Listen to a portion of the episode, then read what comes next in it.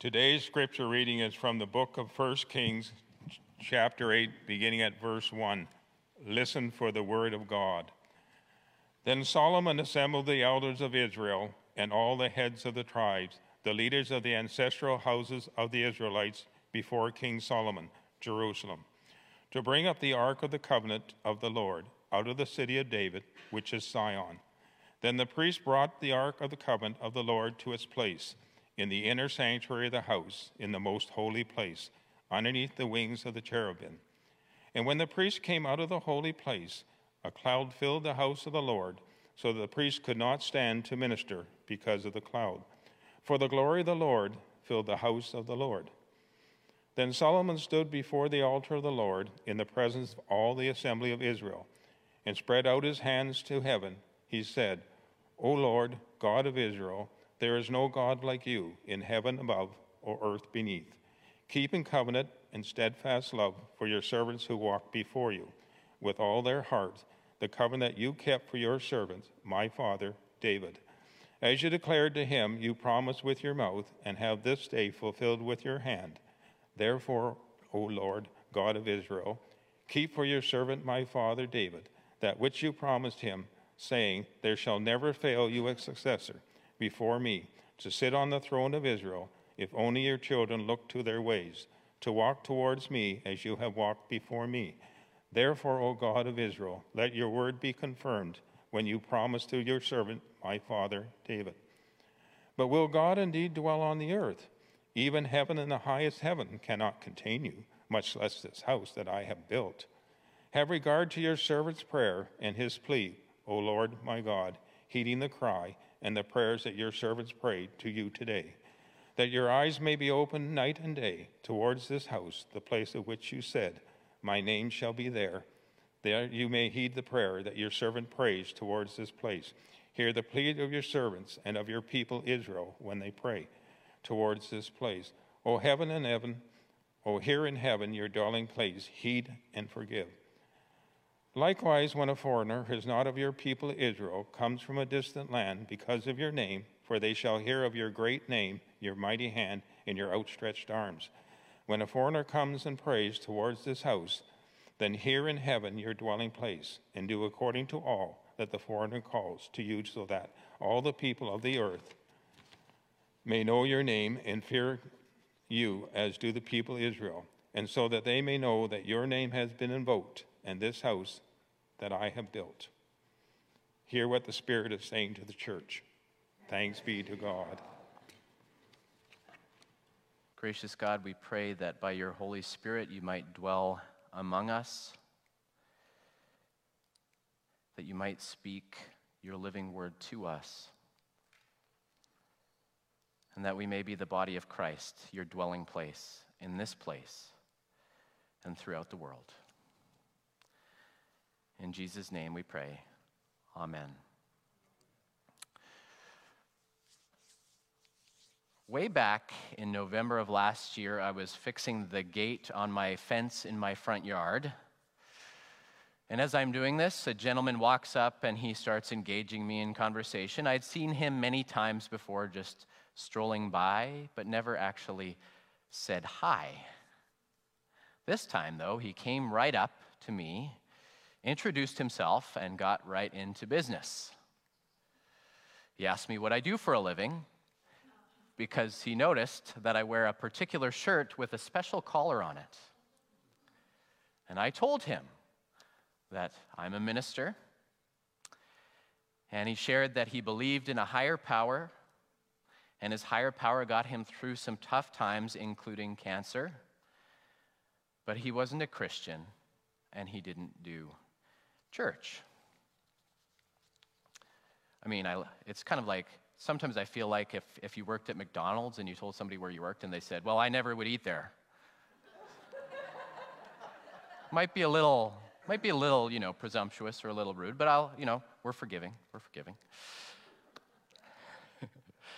this was just after we'd gone into total lockdown and had to cancel restarting our services. So he went on to express his dismay at the churches who were breaking the government guidelines on gatherings. And of course, I nodded my head in sympathetic agreement. But the thing that sticks out from the, that conversation, though, is what he said next. It's ridiculous, he said. You don't have to go to some building to pray. What's wrong with these people? If God's everywhere, he said, if God's everywhere, you can pray from anywhere. If God's everywhere, you can pray from anywhere.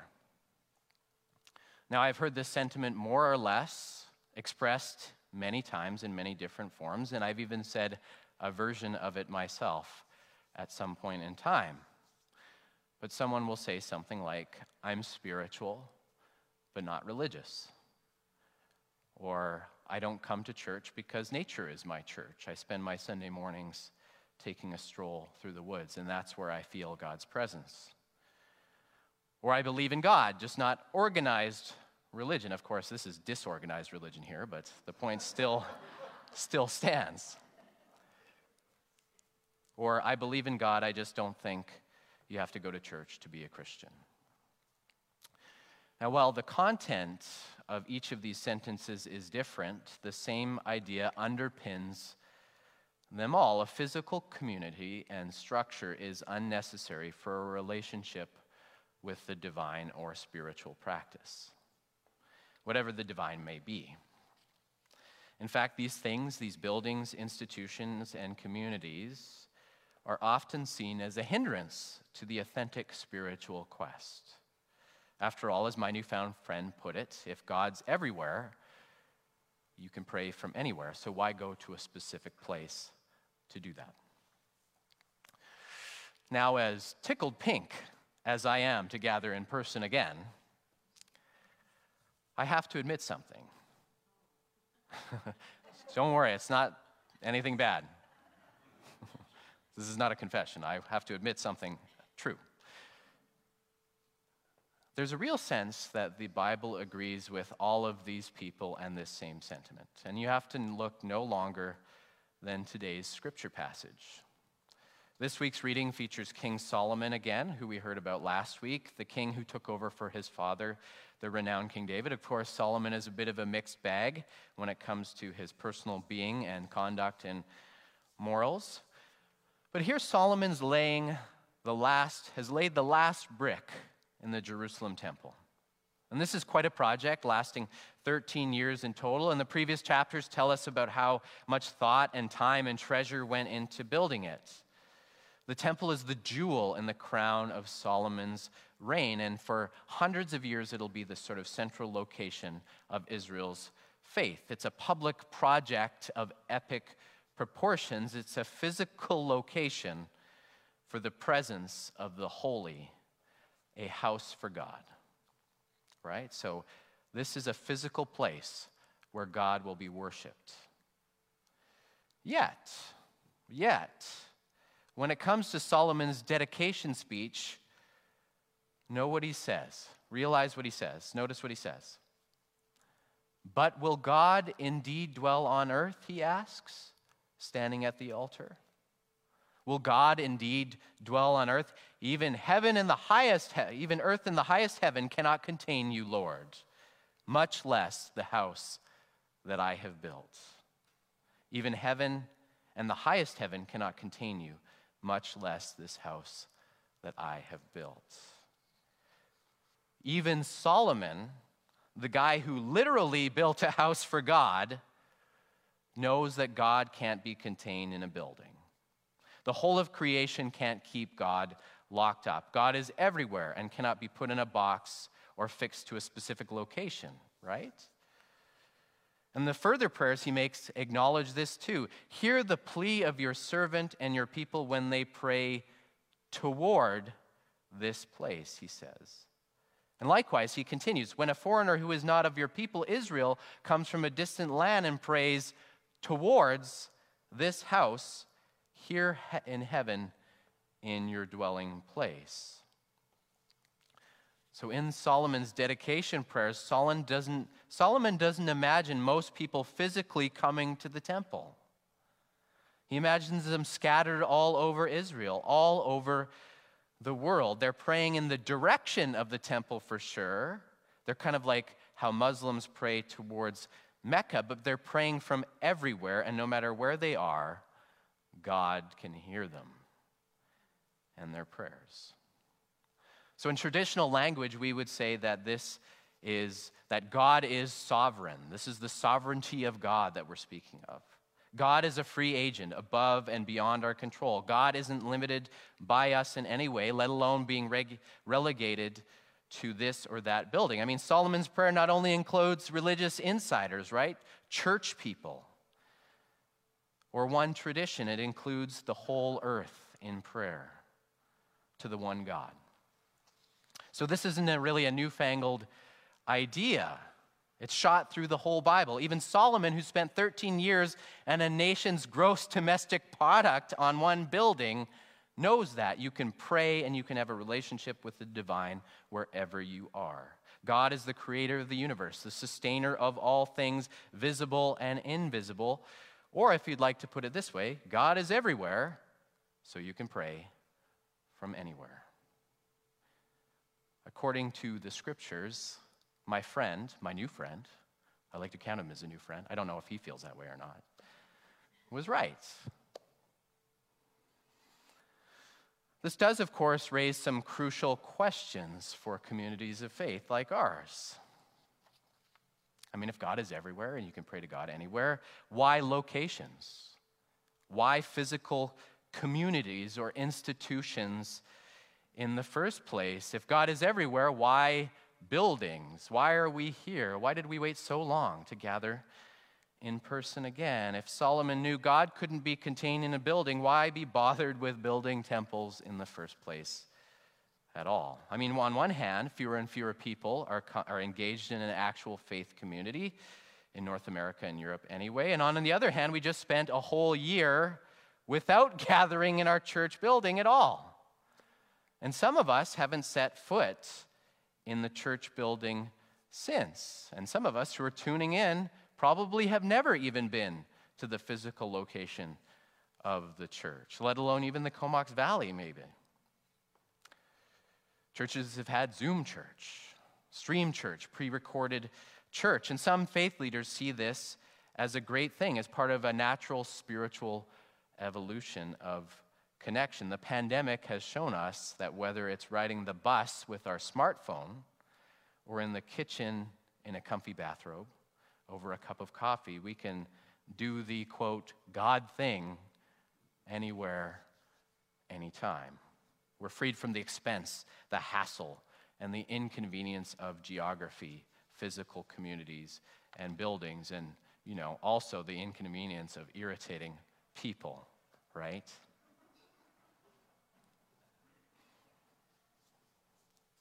If God is everywhere, you can pray from anywhere, and it's a serious challenge to us. Now, at this point, I might sound like this is like, like the worst stewardship campaign ever.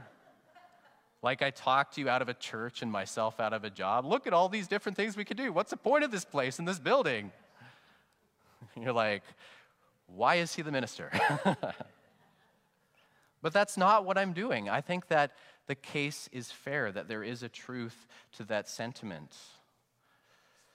But at the same time, I believe, I truly believe in the importance of the gathered community in physical space. When it's safe, of course, I'm not suggesting anything otherwise, but there's nothing like the gathered community. And I believe of its importance because the Bible insists on it. You know, even though Solomon knows that God can't be limited to a specific location, he still built the temple. And why? Well, while Solomon didn't believe that God was boxed in by this building, he believed that this was a place where God would reliably show up to reveal his presence and power. That God would reliably show up right? Remember that the sanctuary, before they dedicated it, was thick with God's glory in the form of a cloud, a spirit that blows where it will. That this place was where God chose to reveal herself to the people Israel. Sacrifices made in the temple and rituals were tangible signs of God's presence and God's goodness and mercy, which knows no bounds. It's where you could depend on God to make an appearance that was unlike all of normal life. You know, the ancient Celts would have called the temple a thin space between heaven and earth, where the two places come together. God was everywhere, but the temple was where God would show up in a real human place in all these palpable, intensified, concrete ways. A place in space and time where you could point and say, There's God at work, right there. And of course, eventually the original temple was destroyed, and it actually hasn't been rebuilt. The Temple Mount is a flat place that people continue to fight over to this day. But by the time we make it into the New Testament, we're told that Jesus himself is the temple of God. Jesus is the temple. He's the walking, talking, eating, breathing, forgiving, healing location of God's presence in time and space. Jesus is where you could point and say, There's God at work right there. And of course, Jesus isn't physically with us anymore, but after his death and resurrection, his body, the community of the church, serves as his temple in the world by the power of the Holy Spirit. Not just the physical building, but the community that gathers in his name. Jesus says, Where two or three are gathered in my name, I am there among them. We're the temple of the temple, so to speak. The gathered community is where God can be depended on to show up, mend hearts, and even change lives. The gathered community is what you can point to and you say, God at work right there. And think about it. Of course, we're grateful for being able to gather online when we simply couldn't. It was a godsend in so many ways. Literally, a godsend. But most of us tuned in and continue to tune in, not because we're blank slate seekers, but because this community had already been for us a temple of the living God. And when we watch online, we're seeing familiar faces and we're drawing on memories of actually being here in this space. We may be praying from the comfort of our own homes, but it's like our text says that our prayers are directed here, right? The ancient Israelites directed their prayers towards the church or towards the temple, and we direct our prayers even while at home in online worship towards the church. For us, it's been a divine dwelling place where we've encountered the tangible, real time presence of the living God. And if we're tuning in or visiting, it's because we've heard that this is a place where this stuff happens. And it might happen to us. A community where somebody pointed and said, God at work, right there. It's a place to be.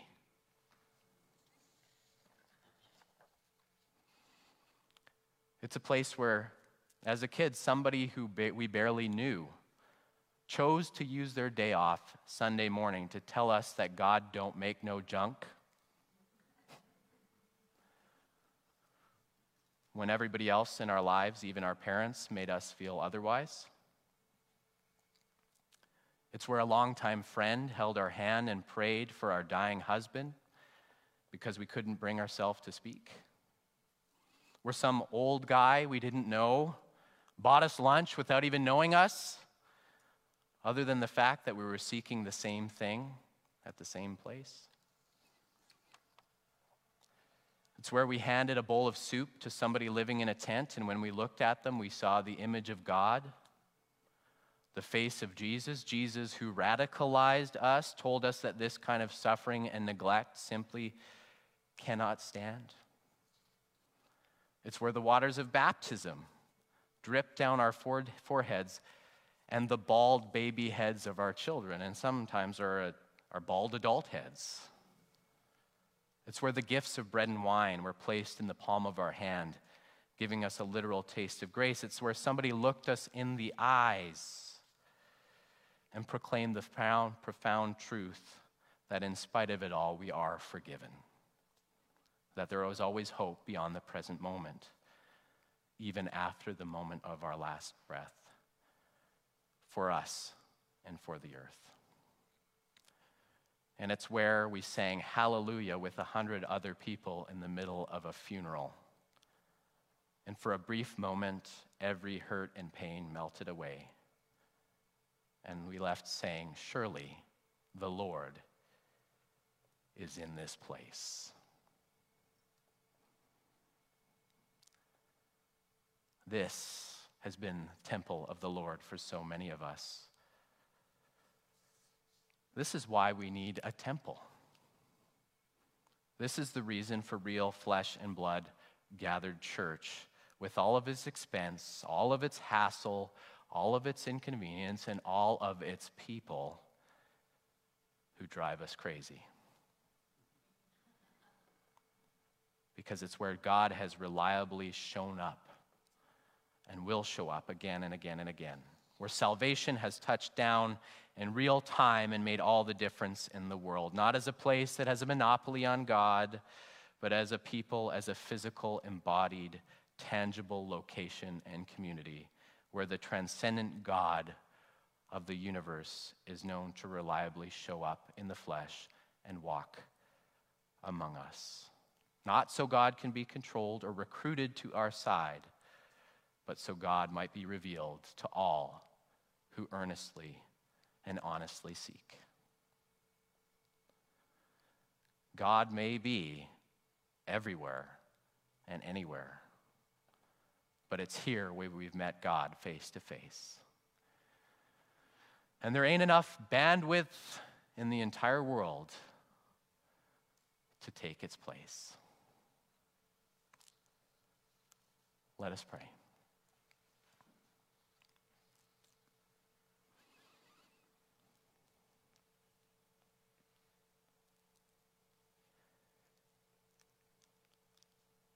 You are the one who lit the spark of creation.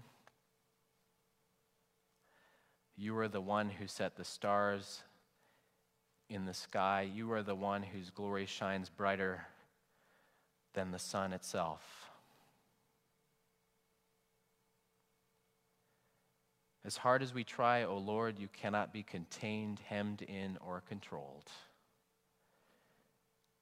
And yet, Lord, you meet us here where we are, as we are.